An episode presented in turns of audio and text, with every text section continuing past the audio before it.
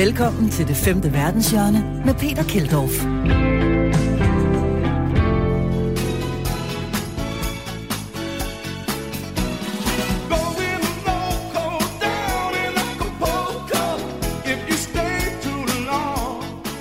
Programmet sendes igen i denne uge fra Mexico, nærmere bestemt fra delstaten Guerrero, og kun kort ned af Stillehavskysten, altså ned ad landevejen langs med Stillehavskysten, der ligger feriebyen Acapulco, som desværre nu i mange år har så har været en af verdens farligste byer. Det er et sandt meksikansk paradoks. Den er kendt over hele verden for sine strande, sine hoteller, og i årtier jamen, så var byen de kendtes legeplads. Men ude i forstederne, der foregår der desværre en voldsom krig mellem bander og karteller. Det er i anden halvdel af programmet, at vi ryger en tur til Acapulco. Om lidt så har vi altså også en anden Mexi-historie, der handler om de såkaldte narco-corridos, narkosange, narkoviser, der hylder de store kartelbosser. Og det er altså en øh, kæmpe musikgenre her i Mexico med millioner af downloads.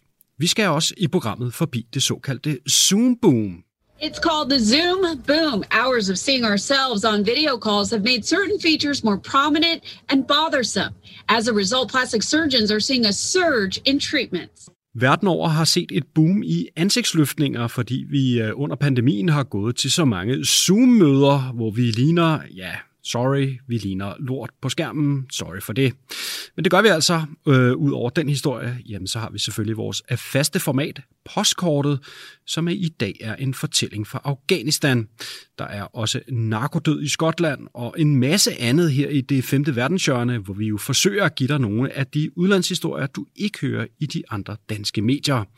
Og så forsøger vi også at servere dem lidt anderledes, lidt sjovere til dig derude. Mit navn er Peter Keldorf. Velkommen til denne udgave af det femte verdenshjørne, der kommer til dig fra Mexico.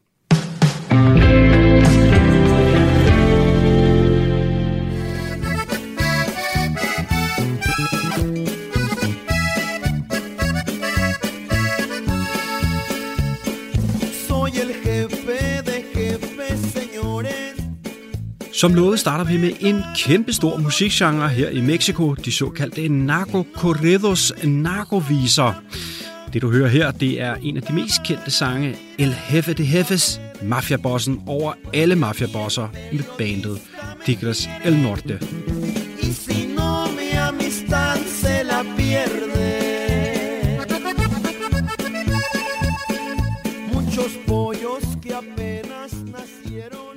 Det var så Diglas El Norte. Vi kan lige prøve at skifte til et andet nummer. Her er det Calibre 50, som i en sang, og der har fået, øh, og lyt nu med her, 41 millioner visninger på YouTube. Jamen her i den her sang, der hylder de øh, bandet altså nu. Øh, de hylder den fængslede narkoboss El Chapo. El Chapito trae prisa Forleden interviewede jeg øh, Rafael Acosta, som er assisterende professor ved Kansas University. Han har lavet en af de meget få akademiske afhandlinger om netop narkokorridos. Og jeg lagde ud med at spørge ham, hvor stort er det her egentlig? This is huge. It's also a little bit peculiar because these songs are illegal or were illegal in Mexico. I think it, it it's no longer enforced uh, during the administration of President Calderon. Uh, these corridos were typified as a crime, as apology of crime or inciting people to crime. So you could not find them in music stores, but you would find them in the black markets, in you know like illegal markets uh, selling CDs, and they would sell a lot of them. You would also find these uh, the groups that perform these corridos uh, performing live venues, and you can find a lot of them in Spotify. The interpreter and composer that I like the best, Gerardo Ortiz, you can find him on Spotify, and you can find all his songs there. But you could not see his records in Mexico for during President Calderon's administration. But it, it's huge. It's probably the if you'd be measuring measuring it uh, in a normal economy, they would probably be the most sold records in the country, or uh, some uh, definitely amongst the most listened music in YouTube and Spotify. It's also music that is very much looked down upon by the upper classes, but is very welcome by most lower classes or people in certain regions of the country. So it is very vilified by the government. That has no impact on its consumption. Rafaels undersøgelse og studie af narcocorridos kommer frem til, at genren nedstammer fra klassiske meksikanske heltekvad, der igen har, øh, har, undskyld, har rod i den europæiske troubadour- og digterkultur. I den nordiske kultur øh, kalder vi dem jo også for skjalle, øh, hvor man hylder de lokale helte og vigtige mænd. I dette tilfælde er det så bare narkobaroner og ikke fyrster, vikingekonger eller andre, der synges viser om. Men de kommer altså ud fra samme tradition, fortæller Rafael Acosta. It's a ballad about a heroic figure. And the purpose is more or less the same. You're, you take a figure that is violent, you praise the, the person for what they did. The thing with narcocorridos is that the violent figure is a drug lord, right? Someone who smuggles drugs from Mexico, Colombia, Afghanistan, or whatever into the US and sells them for a profit. So, in many ways, these stories are not very different from what we have been doing for a long, long time. I mean, uh, if you substitute El Chapo for Beowulf, you'll have sort of the same idea. Her refererede Rafael Acosta altså til Beowulf-kvadet, som er et af angelsaksisk og skandinavisk vigtigste litteraturværker fra mellem det 8. og 11. århundrede, og han siger altså, det er stort set same same.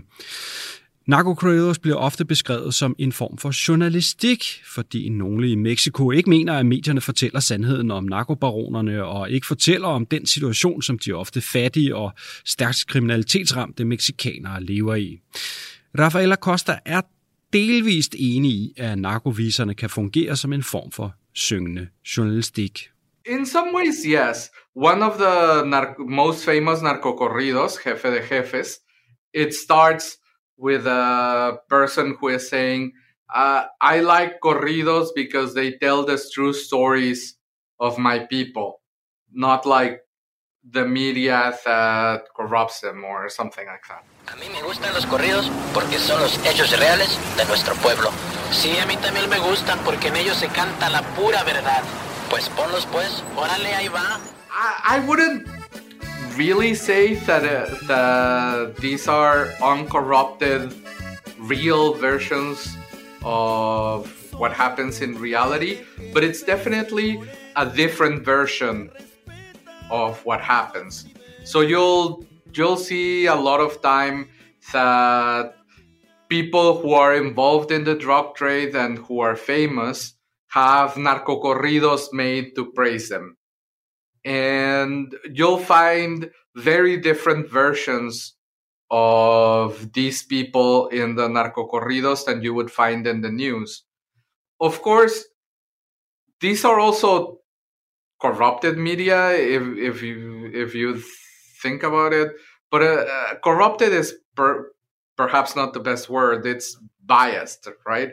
So if national media will paint a biased version of El Chapo Guzman, the narcocorridos will perhaps uh, call him a prime minister and imply that his cartel is like a state within the state and that the violence that the cartel produces is more akin to a war than to a crime. Man skal altså nok tage narkosangene med et gran salt, eller måske rent faktisk et par kilo salt.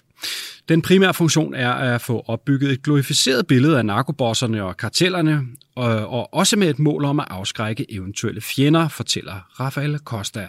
the main role of narcocorridos is that to to have a to work on an economy of glory and honor to produce a feeling of honor among thieves uh, where you give the impression that aggressions towards a member of the cartel will be retaliated by other members of the cartel and that that will that retaliation will be gruesome.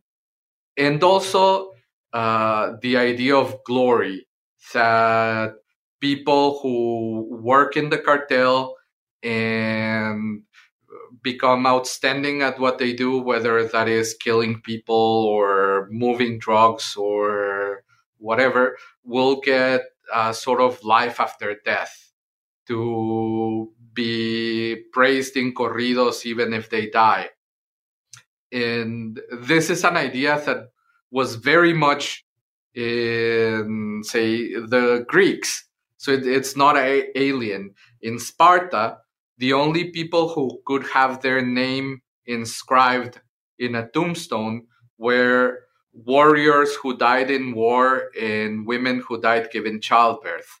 So this sort of recognition after death is uh, probably the major role of narcocorridos in, in the current climate. Ja, så lød det altså fra Rafael Acosta, assisterende professor ved Kansas University, som har lavet et studie af de her narkoviser af narcocorridos. Vi kan lige slutte dette indslag med en af de narkokorridos, der hylder El Chapo, altså den store, nu fængslede meksikanske narkoboss, øh, og det gør de altså i sangen, som øh, på dansk ville hedde, øh, hedde Den mest eftersøgte, Most Wanted.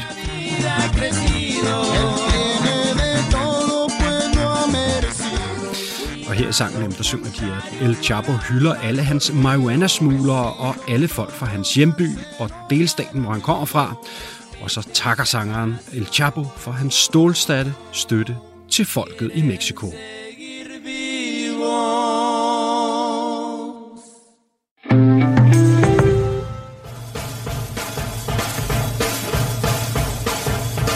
Choose life. Choose a job. Choose a career. Choose a family. Nu hører du åbningsscenen til 90'er-klassikeren Trainspotting, der handler om en række heroinmisbrugere i Edinburgh i Skotland. Desværre er der lige nu rigtig mange misbrugere i den virkelige udgave af Skotland. Landet har netop offentliggjort sine tal for narkorelateret dødsfald, og igen, igen har Skotland klart flest døde på grund af narkotimisbrug i hele Europa. Over 1300 personer døde sidste år på grund af narkotika. Ifølge BBC er antallet steget stødt over de sidste 20 år med en klar forværing øh, siden 2013, hvor det rent faktisk er mere end tredoblet, altså på de her øh, 8 års tid, der er gået siden 2013. Scotland suffers more drug deaths per capita than any other European country. Over 1,200 people dying of drug misuse last year. That's a record high for the sixth year in a row. How is that acceptable?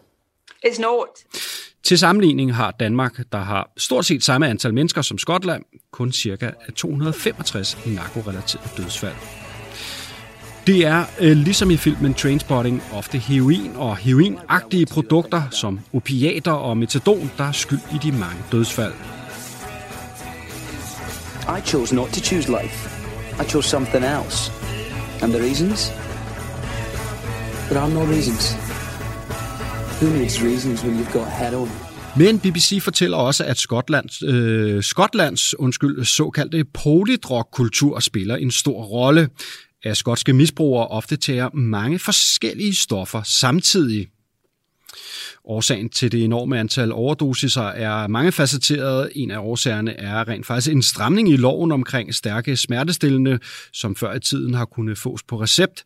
Det har fået nogle folk til at købe langt stærkere ting på gaden, skriver The Economist, der også citerer den skotske sundhedsminister for at sige, at der slet ikke er penge nok i det skotske behandlingssystem.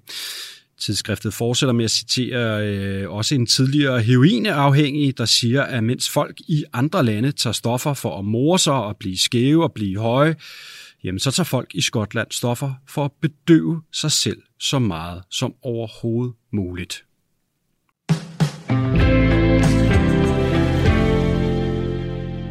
Her i det femte verdenshjørne elsker vi jo de historier, der kommer ud af at tage ud i den store verden, og det hylder vi jo hver eneste uge med vores faste format. Postkortet, der sendes til os fra en person, der har rejst meget eller tilbragt meget tid i udlandet. Denne gang har vi dog valgt en genganger fra tidligere på grund af regimeskiftet og Talibans magtovertagelse i Afghanistan har vi valgt at bringe et postkort med TV2's korrespondent Simi Jan, som er en af de få danske journalister, som har rapporteret for Talibans overtagelse i Afghanistan. I hvert fald her nu, hvor programmet, programmet bliver optaget, jamen der er Simi Jan stadig i Afghanistan. Inden selve postkortet, der kan lige prøve at høre et klip med Simi, som hun har lagt ud på sin Facebook-side, hvor hun står uden for Kabuls lufthavn, hvor folk desperat har forsøgt at komme ind for at kunne flyve ud af landet. Jeg går rundt her øh, lige foran denne her indgang, som er den eneste indgang, hvorfra de desperate afghanere får lov til at komme igennem. Og der er altså, som I kan se, masser af britiske øh, soldater. Og så får de lov til at gå igennem. Altså, der er nogle af dem, der har været her i flere dage, og nogle af dem har ikke engang pas, og det er simpelthen øh, meget, meget bevægende at tale med folk, for de kommer hen og, og fortæller deres historier af desperate. Der er en lille dreng på 14 år, hvis mor har fået bank af Taliban udenfor, og hvis bror er forsvundet. Øh, og dem, der så slipper igennem, de heldige, det er dem, der slipper igennem og får lov til at gå den her vej. Og den her vej, det er altså den eneste vej til den militære del af lufthavn, hvorfra de kan flyve videre ud til frihed og ud til sikkerhed, væk fra det, som de ikke anser som et sikkert sted længere, fordi Taliban er kommet tilbage til magten. Her var der altså TV2's korrespondent Simi Jan, der stod uden foran Kabuls lufthavn, og nu kommer altså selve postkortet fra TV2's øh, korrespondent, altså fra Simi Jan, som hun sendte til os tidligere på året. Kære det femte verdenshjørne. Jeg fik lige lyst til at sende en lille hilsen fra Afghanistan.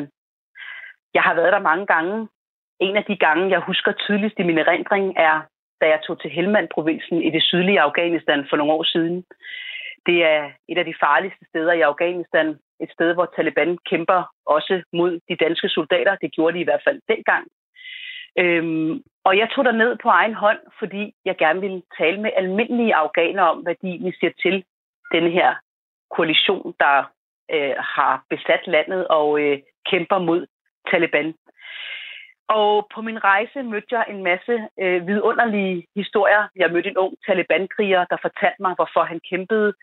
Jeg mødte en mand i en butik, der kiggede mig dybt i øjnene med sine blå øjne og sagde, fortæl nu dem i Danmark, at vi bare ønsker fred. At vi bare ønsker, at vores børn kan komme i skole, uden at de bliver sprængt i luften på vejen dertil. På min rejse var der også en ung journalist, som inviterede mig hjem til sig en dag. Og selvfølgelig sagde jeg ja. For en af de ting, jeg virkelig holder af, når jeg er i Afghanistan, eller i den region, det er den store gæstfrihed, jeg møder og den måde, man pludselig møder nogen på, øh, på et gadehjørne, eller i et møde, eller i forbindelse med noget helt tredje, og pludselig er man inviteret hjem til dem. Og øh, der stod lige pludselig en middagsinvitation til mig, og jeg sagde selvfølgelig ja. Selvfølgelig takker man ja til at komme hjem til en familie i Helmand-provinsen. For som journalist synes jeg jo også, det er vigtigt at lære de lokale at kende, sidde og tale med dem, sidde og drikke te med dem, tale med købmanden, køre i taxaen og tale med taxachaufføren, at komme hjem til almindelige familier og sidde og spise mad med dem, for det er jo faktisk der, jeg som korrespondent fornemmer og føler og mærker, hvad det er, der egentlig rører sig. Så den historie, jeg gerne vil fortælle dig, det kære femte verdenshjørne, det er jo, at den her familie inviterede mig hjem, og vi kom ind i den her stue, og der var jo fyldt med masser af børn, fordi den her journalist, han boede selvfølgelig sammen med sine brødre og svigerinder og og niæser og nevøer og sin mor og far, og det var en kæmpe familie, som det er tit i Afghanistan. Og de dækkede bord, det vil sige, nej, de dækkede ikke bord, fordi man spiser ikke ved et bord i Afghanistan. De lagde en du på gulvet, og vi satte os på det store, ægte røde tæppe og begyndte at spise en lokal ret, som bestod af en suppelignende en skål med noget suppelignende øh, øh, væske, og så proppede man frisk narnbrød øh, ned i og dyppede det ned i og spiste det. Og det smagte simpelthen vidunderligt. Men måske var det egentlig, fordi det smagte så vidunderligt, fordi jeg sad sammen med den her familie, der havde så meget kærlighed og sad nysgerrigt og kiggede på mig. På det tidspunkt havde jeg lært at tale lidt af lokalsproget, så jeg kunne sådan sidde og konversere med dem, uden at jeg skulle have en oversætter. Og familiefaren var en mand, der sad med et stort skæg og var ham, der ligesom forsørgede den store familie og var helt klart familiens overhoved. Der var meget respekt omkring ham. Hans kone øh, var en ældre dame, der sad med sit tørklæde på og fnisede og grinede af mig, og, eller grinede til mig. Og vi havde en så dejlig aften, at tiden jo fløj afsted. Vi fik grøn te med kardemomme, sådan som man ofte gør i den verdensdel, og som jeg virkelig elsker. Og pludselig var klokken blevet mange. Og den her journalist, der havde inviteret mig, som jo var sønnen, øh, sagde, jamen Simi, øh, klokken er blevet så mange, det er lidt for farligt at køre tilbage til dit pensionat. Du ved, vi er jo i Helmand-provincen. Hvor til jeg kiggede på uret og sagde, klokken er jo kun lidt over ni. Jamen, du ved, hvordan situationen er. Vi kan risikere at blive skudt på vejen, eller måske blive kidnappet. Synes du ikke bare, du skal overnatte her i nat? Hvor til jeg kiggede på ham og på familien og sagde, ja tak. Selvfølgelig siger man ikke nej tak til sådan en invitation. Og i det øjeblik, jeg sagde ja tak, så kiggede den her mor på den her familie overhovedet med det store skæg og sagde, ja, du kan godt finde dig et andet sted at sove i nat, skat, fordi i nat så skal vores kære gæst fra Danmark, Simi, sove i min seng sammen med mig. Det vil sige, familiens overhoved fik lige pludselig at vide, at han kunne godt finde et andet sted at sove, fordi nu skulle jeg jo sove i den gode seng. Og jeg kiggede forvirret rundt og forstod ikke, hvad der, der foregik. Og han kiggede på sin kone og tænkte, nå ja, okay, nu havde han ligesom fået en ordre. Og det næste øjeblik, så var jeg på vej op ad nogle trapper op til taget i Afghanistan om sommeren, når det er rigtig, rigtig varmt over 40 grader. Så sover man ofte på taget, fordi tagene er flade. Så sover man på en seng eller en madras. Og inden jeg havde set mig om, så lå jeg pludselig ved siden af den her ældre dame i en dobbeltseng op på taget med et stort myggenet omkring os.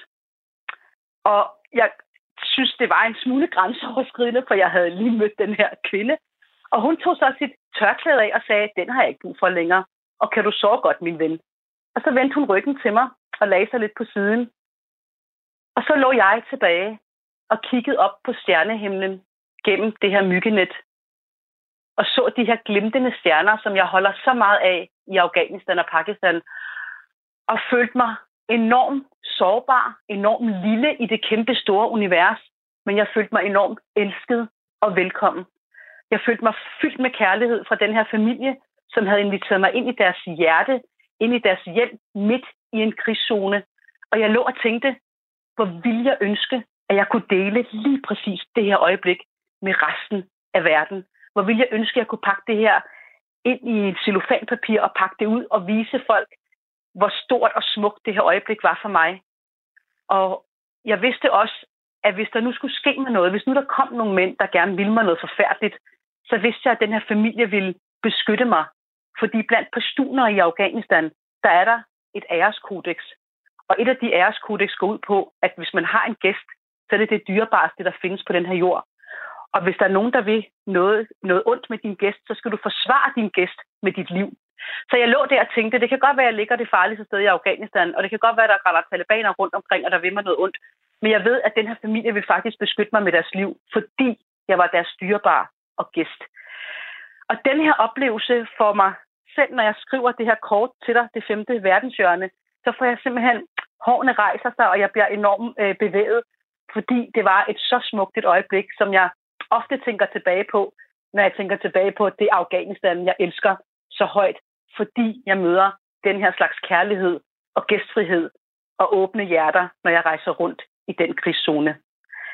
Jeg glæder mig til at skrive til dig igen en anden god gang, og ønsker dig en rigtig, rigtig dejlig dag. Knus fra Simijan.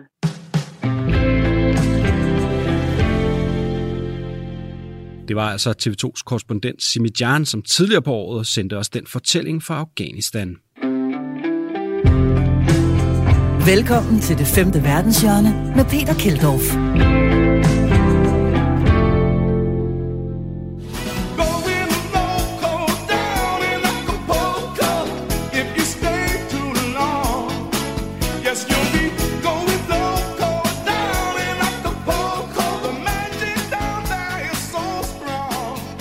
Som de fleste har opfattet, jamen, så laver vi altså programmet fra Mexico, nærmere bestemt delstaten Guerrero, kun tre timers kørsel herfra, hvor jeg sidder lige nu og laver programmet, jamen der ligger turistbyen Acapulco, som desværre også nu kendes for ufattelig mange mor i den voldsomme krig mellem narkokartellerne her i Mexico der skal vi altså til i den første historie her i den anden halvdel af det femte verdenshjørne, men der er også historien om et af verdens mest gådefulde folk. Et stammefolk på en ø i det indiske ocean, der ikke har modtaget besøg i overvis. Og så er der også Zoom Boom i plastikkirurgi og et par andre gode historier til dig. Men vi starter altså med det absurde paradoks, som byen Acapulco på Mexikos stillehavskyst er. For selvom det er en kendt turistattraktion, så er det også en af verdens farligste byer. Acapulco har i mange år ligget i top, når man laver opgørelser over morrater i byer uden for krigszoner. This is not the Acapulco that most people imagine when they think of a city that used to be the playground for people like Elizabeth Taylor, as well as the Kennedys. And now it's become one of the most violent cities in Mexico, if not the world. I mange år var byen kendt og øh, verden over for sine flotte strande og byens unge mænd, der hoppede ud fra klipperne til ære for turisterne og stjerner og kendiser, som valgfartede til Acapulco.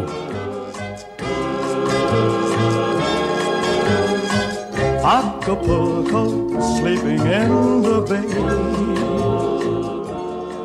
Her er det Elvis Presley, der synger om byen. Sangen er fra spillefilmen Fun in Acapulco, som har The King himself i hovedrollen. Vi kan også lige prøve at finde en anden King, en af de øh, helt store klassikere at sætte på for at understrege Acapulcos berømmelse. And we'll beat the birds down to Acapulco Bay. It's perfect for a flying honeymoon, they say. Her er det Frank Sinatra, der synger om byen, men omkring 90'erne, der begyndte byen altså at blive noget mere kriminel, og morretten begyndte at stige. Jeg har faktisk selv været der for at lave nogle øh, optagelser til tv-programmer. Da vi var der, der tog vi ind til den store, flotte bystrand, hvor alle de store hoteller ligger ud til den her lækre kyst. Og her der er der jo sådan set helt fint. Men når man så bevæger sig ud i de fattige forsteder rundt om byen, øh, ja, så er der altså en helt anden og meget farligere verden. Indimellem så findes der simpelthen afhugget hoveder af kartelmedlemmer i grøfterne, lig der bliver hængt op i lygtepælene, og ofte jamen, så har turisterne simpelthen måttet køre udenom lig, der ligger på vejene, på indfaldsvejene ind til selve byen. Protecting tourists is extremely important for the city. On Acapulco's main strip, it's common to see federal police, state police, city police, a new tourist police force, even the military has been brought in. However, the citizens of Acapulco say there is little being done to stop gangs from preying on them. Despite the efforts of the government here to pretend otherwise, the violence has decimated the tourist business. Americans rarely come to Acapulco now. Og på den måde så er Acapulco blevet en form for surrealistisk paradoks og et bevis på Mexikos forråelse og synken længere ned i, hvad der virker til at være en fuldstændig ustoppelig voldsspiral. Lad os prøve at høre nogle internationale medier om det mærkværdige paradoks med den kendte turistby, hvis mørke side nu overskygger berømmelsen. Two worlds exist in Acapulco. Two reality. One is a paradise of sand and sun. The other, where paradise is lost. In that world, murder is the norm. Just over the hill from the strip of hotels that overlook Acapulco Bay, an all too common sight.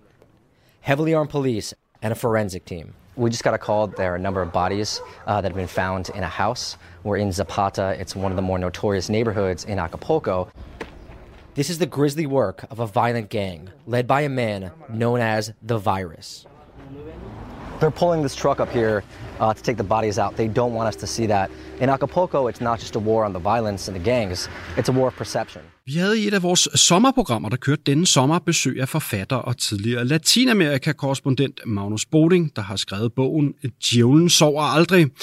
Et af Magnus' øh, kapitler foregår i netop Acapulco, fordi han mener, at byen eksemplificerer Mexico og Latinamerikas moralske forrådelse.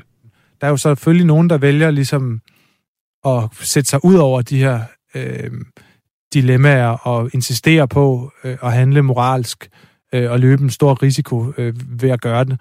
Altså, jeg møder i for eksempel i Acapulco nogle, øh, sko- nogle skolelærer, som, øh, som, som bliver ved med, selvom at de er, er troet både af, øh, af de kriminelle, og den ene af dem bliver på et tidspunkt kidnappet af nogle korrupte politibetjente, og de, de er under alle mulige slags pres, men de bliver ved med ligesom at handle øh, moralsk øh, og forsøge at vende den onde spiral ved at give de her børn øh, øh, øh nogle, nogle gode værdier med på vejen.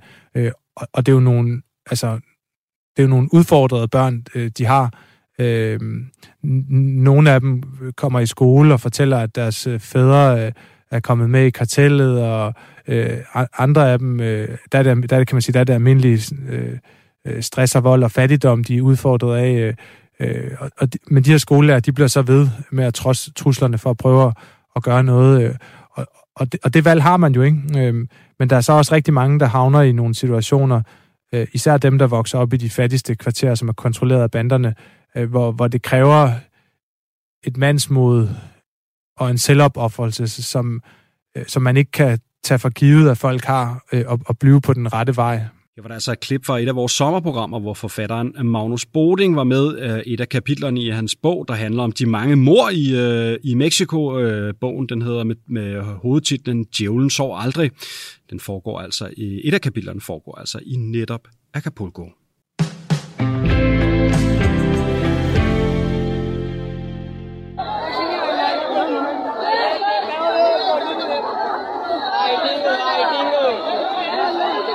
Det du hører her er et af de mest virale klip i Pakistan i lang tid. Det er nemlig en af mange videoer, der viser op til flere hundrede mænd for ulempe en ung kvinde. De tager på hende, de river tøjet af hende, og de krænker hende øh, seksuelt i en park i byen Lahore ved åben dagslys. Det sker samtidig med, at Pakistan oplever en stigning i seksuelle overgreb mod kvinder. Politiet har nu åbnet en sag mod flere hundrede af mændene. This video of almost 400 men groping, pushing, tearing the clothes of one woman in broad daylight, 400 men. If you think this is gut wrenching, then try watching it. The assault went on for several hours. The men dragged, assaulted, kept tossing the victim to each other, all the way till the evening. Den unge kvinde var i gang med at lave en TikTok-video på, øh, i parken der, da hun blev overfaldet af de mange mænd. Fordi overfaldene blev filmet og lagt på de sociale medier, har de fået stor opmærksomhed i Pakistan. Aktivister, kendiser og andre har reageret stærkt. Informationsministeren har udtalt, at der skal ske anholdelser, og at premierministeren også skulle følge sagen tæt. Selv samme premierminister er dog kommet under hæftig kritik, fordi han tidligere på sommeren har påstået, at den stigning i seksuelle krænkelser og overfald mod kvinder, som Pakistan ser i de her dage, skyldes, at kvinderne går i udfordrende tøj. Ifølge Reuters er Pakistan det sjette farligste, farligste undskyld, øh, land i verden for kvinder, og The Guardian citerer en af Pakistans, øh, en, en pakistansk NGO undskyld, for at sige, at kun 3% af voldtægtsanmeldelserne i landet fører til domsfældelse.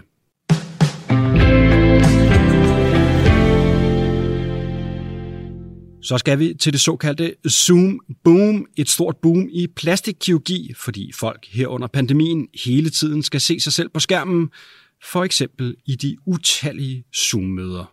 Many businesses struggled to survive in 2020, but one industry saw a significant spike. There's a big increase in people getting plastic surgery, and some say it's because of Zoom. Most of us aren't lo- used to looking at ourselves in that much detail for that length of time. In fact, it's being called the Zoom Boom. Tidsskriftet The Economist har en historie om det såkaldte Zoom Boom. Her citerer de fagfolk i USA. Øh, det er helt øh, specifikt The American Academy of Facial Plastic and Reconstructive Surgery. Øh, det er altså plastikkirurgier, der har fokus på ansigtsløftninger, som siger, at der er sket en stigning på 10 procent mens deres kollegaer i Frankrig siger til The Economist, at de har oplevet en 20 procent stigning. Tidsskriftet skriver også, at den samme udvikling kan ses i Italien og Storbritannien, og at det altså skulle skyldes, at folk synes, de ser dårligt ud, når man laver videokonferencer. Boom. Plastic surgeons are seeing a jump in people getting work done, and Fox 46 is asking why. And they say it's because they don't like the way that they look during video calls for work. Der er dog også andre faktorer i spil, skriver The Economist, fordi folk har arbejdet mere hjemme i 2020 og 2021, så er der også mere tid til at komme sig efter en operation, uden at kollegaerne opdager, at man lige har fået fikset lidt op på det halslidte ansigt. Store dele af verden har også gået med, og nogle steder går de jo stadigvæk med masker, øh, som har kunnet øh, skjule hævelser og små ar, der har været i tiden lige efter operationerne. It's called the Zoom Boom. Hours of seeing ourselves on video calls have made certain features more prominent and bothersome. As a result, plastic surgeons are seeing a surge in treatments. De ting, som folk får lavet, har også fulgt øh, pandemiens udvikling og diverse øh, udviklinger i maskebrug. Plastikkirurgier fortæller nemlig amerikanske tv-stationer, at i starten af pandemien, jamen så fik øh, folk lavet øh, ansigtsløftninger for øjnene og op. Det var det, de ville have fikset. Men eftersom maskekravet faldt rundt om i USA, ja, så rykkede fokus sig til områder, der, nu, øh, der nu i højere grad kunne ses, altså omkring munden for eksempel, øh, fordi at øh, folk ikke gik øh, nær så meget med mundbind, som de gjorde i starten. The doctor says early on during the pandemic, they were doing more procedures from the eyes up because people were wearing masks. But once these started to come off, the procedures changed. And then we saw an uptick in facial fillers initially, so you know, volumizing to the cheek or lip fillers. And then people started paying more attention to their neck because they'd be looking down at the camera or down at their phone on Zoom. Flere internationale medier, blandt andet det tyske Deutsche Welle, beskriver, at der har været penge til de mange ansigtsløftninger verden over, eller nok primært i dem, øh, den vestlige del af verden, fordi vi har gået meget mindre på restaurant, forbrugt meget mindre og rejst noget mindre. Nu er vi jo så øh, verden over i øh, stor grad tilbage på arbejdspladsen. Vil det såkaldte Zoom-boom så fortsætte? Ja, hvem ved. Bloomberg News bringer en artikel om, at det nu skifter, så det er kroppen af folk vil forsøge at få fikset op. Altså alt under Zoom-linjen, som Bloomberg beskriver det som.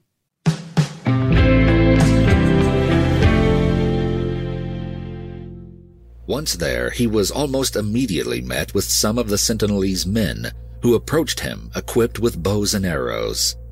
John reportedly shouted over to them, My name is John. I love you and Jesus loves you. Her er det klip fra en dokumentar, der beskriver det seneste besøg hos en af de mest øh, gådefulde folk i verden, nemlig stammefolket på North Sentinel Island i øgruppen Andamanerne i det Indiske Ocean. Øen tilhører Indien, men meget få har nogensinde været i kontakt med folket, som man i mangel bedre kalder for sentineleserne. Dokumentaren beskriver, hvordan en ung amerikansk missionær bliver skudt på med pile, da han i 2018 ihærdigt forsøger at komme i kontakt med folket på øen. Og desværre for ham, ja, hans missionering ender ikke særlig godt. No one knows exactly what happened to John. Because it was only the Sentinelese and John on the island, we may never know what actually occurred between them. But what we do know is that the fishermen later returned to the area where they saw the Sentinelese dragging John's body. And the next day, they could see that his body had been left out on the shore before the tribe buried him. Forledet interviewet er jeg øh, Thomas Hepsgaard, som er journalist og skribent på magasinet Zetland. Thomas har skrevet en længere artikel om folket på North Sentinel Island, og jeg startede med at stille Thomas et forholdsvis svært spørgsmål. Prøv at fortælle mig, Thomas, at de her mennesker, der bor på den her North Sentinel Islands, hvad er det for et folk? Øh, ja, det er et godt spørgsmål. Øh, det, det er der jo ikke rigtig nogen, der ved, udover at øh, de jo selvfølgelig er øh, beslægtet med de andre folkeslag på nogle af naboøerne, andamanerne derude i det indiske ocean.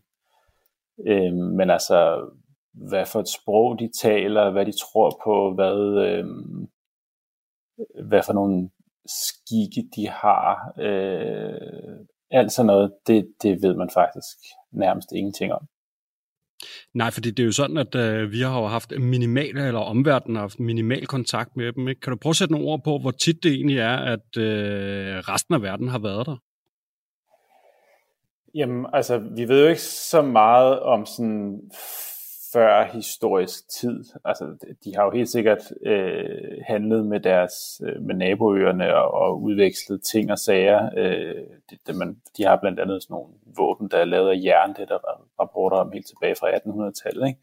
Øh, men de første sådan, øh, hvad hedder det, beretninger, der er om den der ø, det er... Øh, tilbage i slutningen af 1700-tallet, hvor der er et britisk handelsskib, der bare sejler forbi og noterer, at der er bål inde på stranden, men der var også mange øer, hvor der ikke havde været nogen europæer på det tidspunkt, så det har de ikke taget videre notits af.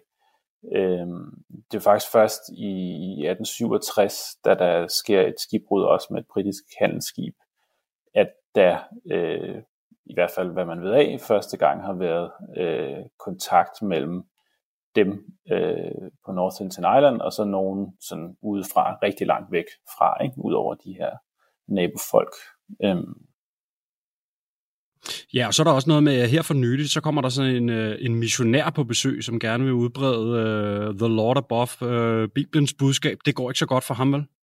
Øh, nej, det er sådan en meget ihærdig, øh, ung, øh, amerikansk øh, ja, missionær, som ligesom har fået sat sig i hovedet gennem længere tid, at, at det er det er ligesom hans formål i livet, det er at, at, at retlede de her øh, vilfarende mennesker og, og lære dem om Gud. Øhm, så han, han rejser dertil, øh, sådan, øh, uden selvfølgelig at fortælle nogen egentlig rigtigt, hvad det er, han skal. Øh, og fordi det, de etiske myndigheder vil jo ikke have, at man rejser ind og kontakter de her folk. Øhm, og, og ja, der prøver flere gange, at han, han, han, man har fundet hans øh, dagbøger, så man ved faktisk i ret store detaljer, hvad han, øh, hvordan det gik for sig. Han har ligesom sejlet ind i kajak ind øh, over koralrevene, ind til de her mennesker gået i land, og han, første gang han, han prøver at ligesom kontakte dem, skriver han i sin dagbog, der går det ikke så godt, da en lille øh, dreng, der skyder en øh,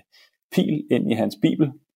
Øh, sådan en meget tydelig øh, signal om, at de har altså ikke videre meget lyst til at have kontakt med ham, eller høre, hvad han måtte mene om øh, Jesus og andre øh, profeter. Så, øh, men, men det afskrækker ham ikke, og han, han prøver igen, og det ender også så med, at de slår ham ihjel. Og hans, hans lige er stadig på øen. Ja, det er jo noget med, at øh, den indiske regering vil ikke have, at der er nogen, der går i land der vel. Hvorfor, er det, hvorfor har de ikke lyst til det? Altså udover, at man kan komme galt afsted, ligesom øh, den unge missionær her. Altså der er både noget med, at man, de har jo rimelig tydeligt signaleret her de sidste mange år, at, at de har faktisk ikke rigtig lyst til at være i kontakt med nogen fra omverdenen. Øh, det er den ene ting. Øh, og den anden ting, mindst lige så tungvejende, er, at, at der er ret stor sandsynlighed for, at at fordi de har haft så lidt kontakt med omverdenen, så har de ikke øh, et immunforsvar, som kan håndtere de øh, mikroorganismer, som vil blive bragt med, hvis, øh, hvis der kommer nogen udefra. Øh, så, så det er jo sådan en, både sådan en respekt-ting, og det er også sådan en beskyttelsesting, at man, man øh, ja, vil undgå, at de simpelthen dør som fluer af et eller andet, som, som andre sagtens skal overleve, fordi de ikke har været udsat for noget lignende før. Jamen, inderne har jo ellers forsøgt at tilnærme sig øen øh, igennem flere årtier.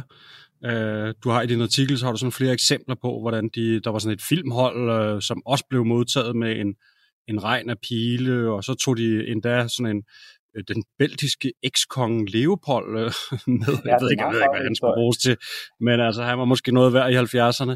Så de har ligesom lidt forsøgt inderne. Er det fordi, de ligesom har givet op, at, øh, eller måske har accepteret, de her mennesker, de skal helst bare være for sig selv? Jamen, altså, de, de, de prøvede jo rigtig, rigtig lang tid at, at, øh, at skabe en eller anden form for kontakt øh, af sådan lidt forskellige årsager, øh, og har også plantet noget planten sten, hvor der står, at nu hører det her altså til Indien, øh, den, her, den her ø, det er de nok rimelig ligeglade med, de der øboere.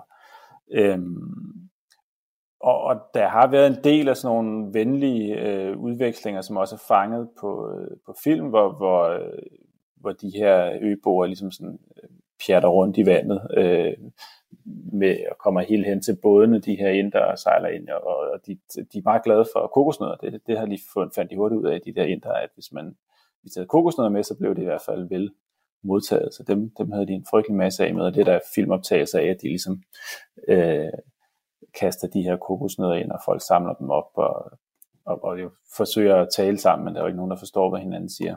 Øhm, du skriver i din artikel her, Thomas, at øh, grunden til den her øh, historie om sentineleserne øh, fascinerer dig, er blandt andet, at øh, det viser os noget om os selv, øh, og viser os noget, vi har mistet. Hvad, hvad mener du med det?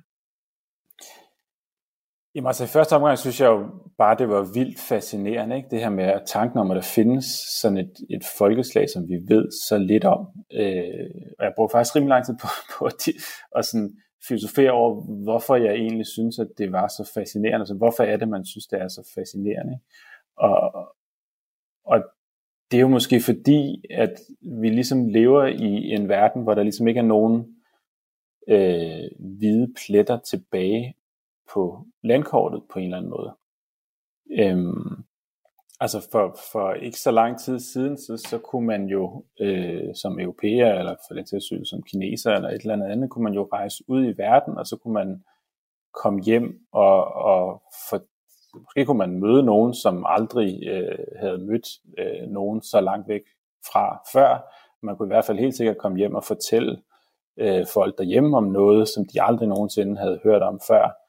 Øh, og, og det er jo ikke rigtig sådan en verden, vi lever i mere, og det, det bliver enormt tydeligt, når man ligesom ser, øh, ja, når man, når man ligesom kigger på den her lille bitte isolerede ø, som jo ikke er mere isoleret, end at der jo har været noget kontakt, og den eneste grund til, at den er isoleret, er fordi, at, at, at nu har de indiske myndigheder så besluttet, at den bør være isoleret. Ikke?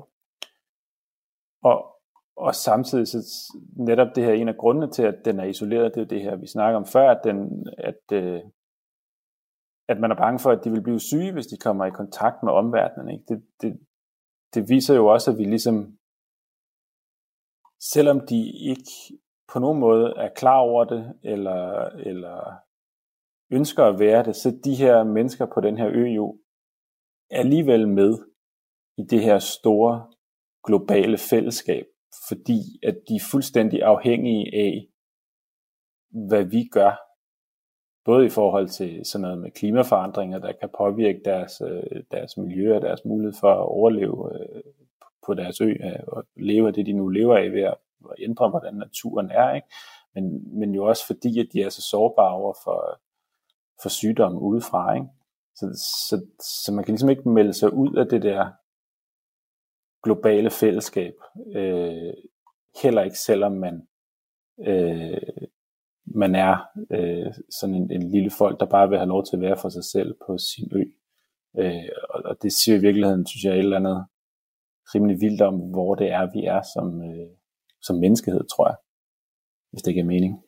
Det giver fuld øh, mening, og det er jo også bare sådan, at det, man skal jo nærmest til North Sentinel Island for at få øh, en applaus, øh, når man kommer hjem hos nogle andre, fordi ellers så siger de bare, ja, ja, det har jeg også prøvet, eller det har jeg set om, eller det har jeg læst om, men jeg kender også nogen, der har været der. Øh, ja, ja. Så, ja, sådan lød det altså i interviewet med Thomas Hepsgaard, der er journalist og skribent på magasinet Zetland, og Thomas har skrevet en længere artikel om folket på North Sentinel Island.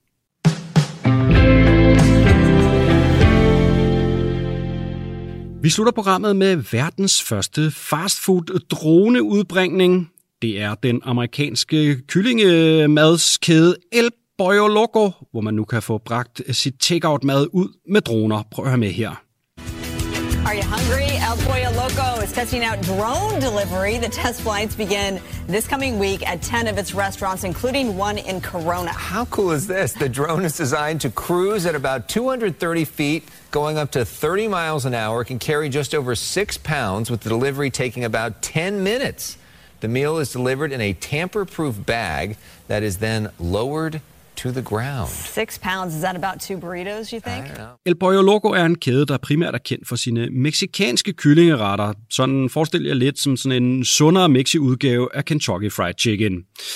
De er oprindeligt startet syd for grænsen i Mexico, men nu har de omkring 500 restauranter, primært i det sydvestlige USA, altså for eksempel Kalifornien og Arizona.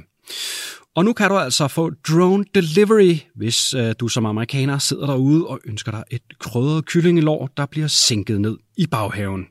It's pretty simple. Uh, you place your order on an app. Uh, El Pollo Loco makes the, uh, the order. Uh, once it's ready, we're, uh, we're there to pick it up, put it on the drone. Once the drone is in the air, uh, next, uh, in four to six minutes, that package is safely lowered to your backyard very gently, no soda spilled, uh, with the wool, with the food still very warm in the uh, in the bag, and you can just uh, have your dinner. Det var altså alt, hvad vi havde til dig i denne udgave af det femte verdenshjørne, som altså blev lavet til dig fra den meksikanske delstat Guerrero. I næste uge kommer programmet til dig fra studiet i Regnvåde København. Programmet her, det produceres af Beam Audio Agency for Radio 4.